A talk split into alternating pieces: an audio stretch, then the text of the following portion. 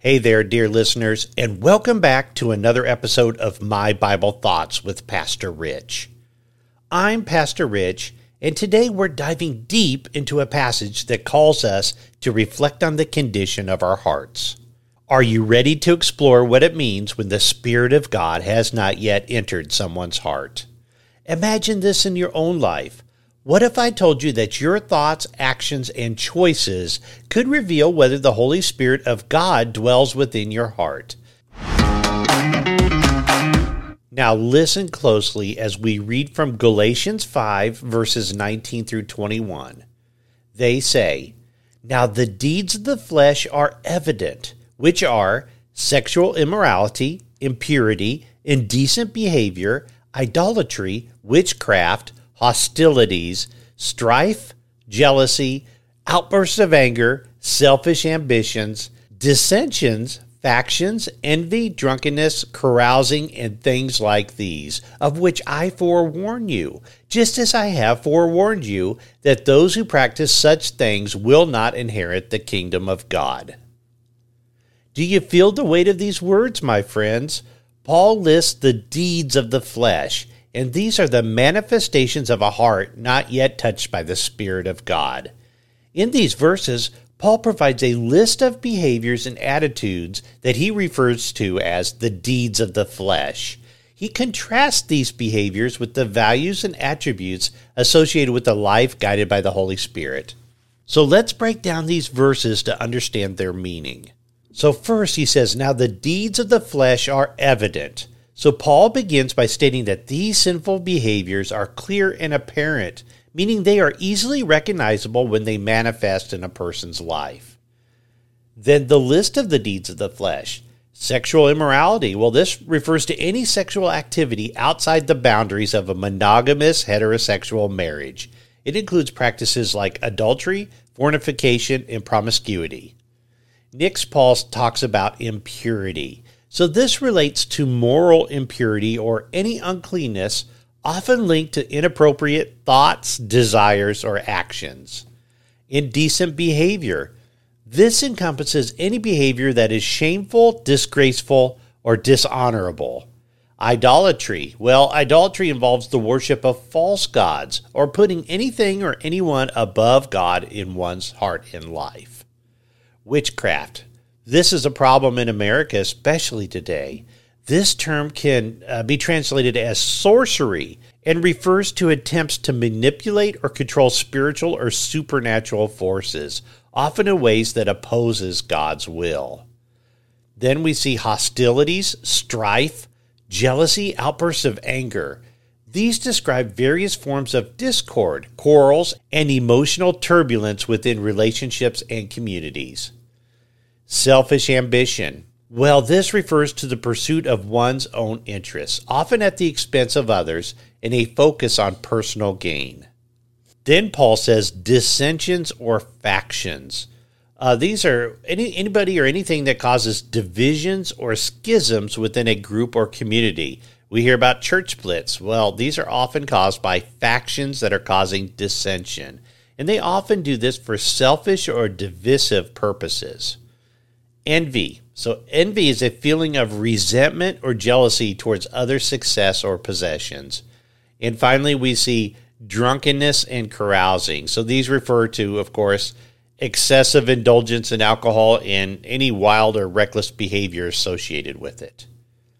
But I think it's important to note that Paul emphasizes that those who practice such things will not inherit the kingdom of God. So, this means that a lifestyle characterized by these behaviors and attitudes is inconsistent with the values and principles of God's kingdom. So, Paul is warning the Galatians that such actions can lead to spiritual separation from God and the blessings of his kingdom. So, in essence, these verses from Galatians 5 serve as a moral guide for believers, highlighting the importance of living in accordance with the Spirit of God, which, of course, is characterized by the qualities such as love, joy, peace, patience, kindness, goodness, faithfulness, gentleness, and self control, as he had just mentioned to us in the preceding verses before these today. So, the bottom line is this passage encourages Christians to turn away from their sinful deeds and strive for a life led by the Holy Spirit. So, how can we practically apply the wisdom from Galatians 5 19 through 21 to our own lives? So, here are some actionable steps that can help us recognize the deeds of the flesh in our lives and work towards transformation. So, first, self examination. And I would encourage you today, this morning, take a quiet moment of reflection and assess which deeds of the flesh might be lingering in your heart. It's essential to be honest with yourself. Think about your thoughts, the words that come out of your mouth, and your actions that you actually do. Are there patterns or behaviors that you recognize as being inconsistent with God's will? Think of a person who frequently gossips about others, creating strife and dissension. Self examination in this case would involve recognizing this habit and acknowledging its harmful impact on relationships. Number two, seek support. No one should navigate the journey of Christian faith alone. Once you've identified areas of transformation, reach out to your church community or small group. Share your struggles and ask for support and guidance. Community plays such a crucial role in helping us to overcome our weaknesses and grow spiritually. So consider someone dealing with any sin. Seeking support could involve opening up to a close friend or a small group within your church. Discuss your feelings of jealousy and seek advice on how to overcome it. Number three, pray for transformation. Prayer is a powerful tool for seeking transformation. Charles Spurgeon once said, Ask God to help you kiss the wave, to find strength in Him during your battles and struggles. Pray for God's guidance, grace, and wisdom to overcome the deeds of the flesh that have taken hold of you. For instance, you may struggle with anger issues. In prayer, you might confess your anger to God, ask for His forgiveness, and request God's help in managing your emotions. And finally, daily devotion. To maintain alignment with God's will and to continue your transformation, commit to daily reading and meditation on scriptures. The Bible offers wisdom and encouragement and is a constant reminder of God's value. Let these daily moments of devotion guide your thoughts, actions, and decisions. So, finally, in applying these teachings in your life, involves recognizing areas where the deeds of the flesh manifest seek support from a faith community, pray for transformation and strength, and find time for daily devotion to God's Word to maintain your spiritual alignment. I think by taking these steps, you can actively work towards a life led by the Spirit of God, characterized by love, joy, peace, and all the fruit mentioned in the preceding verses. Let's take some time to pray together. Dear Heavenly Father, we come before you humbled and grateful for your boundless love and grace. We've taken a moment to reflect on our lives this morning as we've learned from Galatians 5, examining our thoughts and behaviors in light of your word. And Lord, we struggle and we recognize that we are not perfect, that, uh, that we have our struggles, and we may sometimes succumb to the deeds of the flesh. But Lord, I ask that you grant us the courage to be honest with ourselves during this self examination.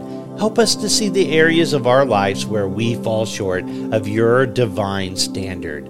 Lord, it's not easy to acknowledge our weaknesses, but with your help, we can confront them. And Lord, as we pray for transformation, we ask for the strength to face the trials and temptations that come our way.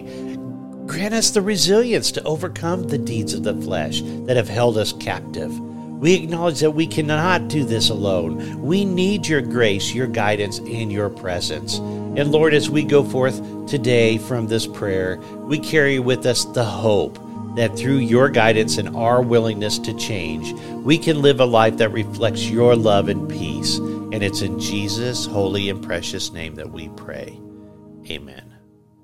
And there you have it, my dear friends the power of Scripture, and the hope that we can all find in God's love. I encourage you to share this episode with someone who might need to hear this message of hope. Remember, when we find ourselves entangled in the deeds of the flesh, It's actually an opportunity to turn to God, to seek transformation, and to let His Holy Spirit dwell within us.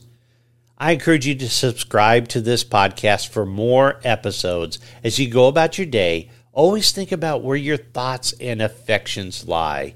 And until next time, keep your hearts open to the Spirit of God and let His love guide your path. This is Pastor Rich signing off. Take care, my friends.